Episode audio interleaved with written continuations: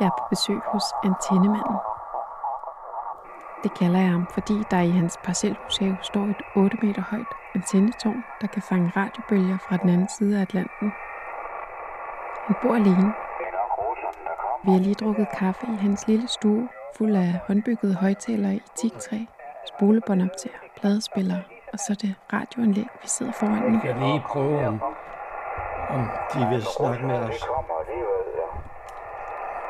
Hallo, hallo. OZ7MA vil meget gerne lige have en kort kurso med jer. Øh, Jeg giver ordet over til jer. Altså, jeg hedder Arne, og jeg bor i Allerød. Og jeg er en gammel fyr med licens fra 1950. Hold kæft, det var det år, jeg blev født. Jamen, goddag til dig, Arne. Det her det er Jesper. Jeg sidder i Herlev, og du har været underviser for mig ude på DTU. Nå.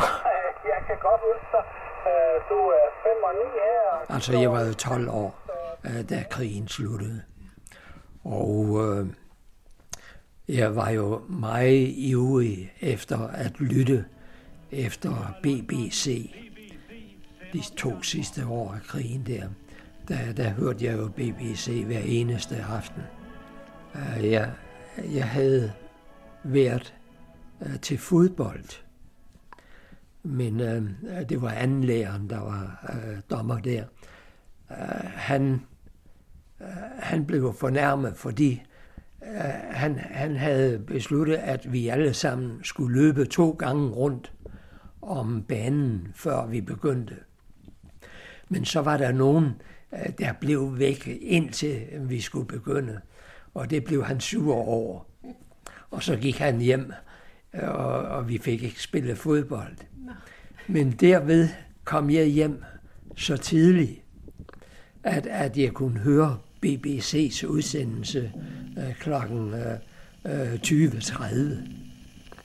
Og, og hørte jo så øh, pludselig, at øh, de afbrød og, og sagde, i dette øjeblik kommer der meddelelse fra Montgomery, at de tyske tropper i Holland, Vesttyskland og Danmark har overgivet sig. Ja. Det, øh, det, det, det er faktisk øh, den, øh, den største oplevelse, jeg har haft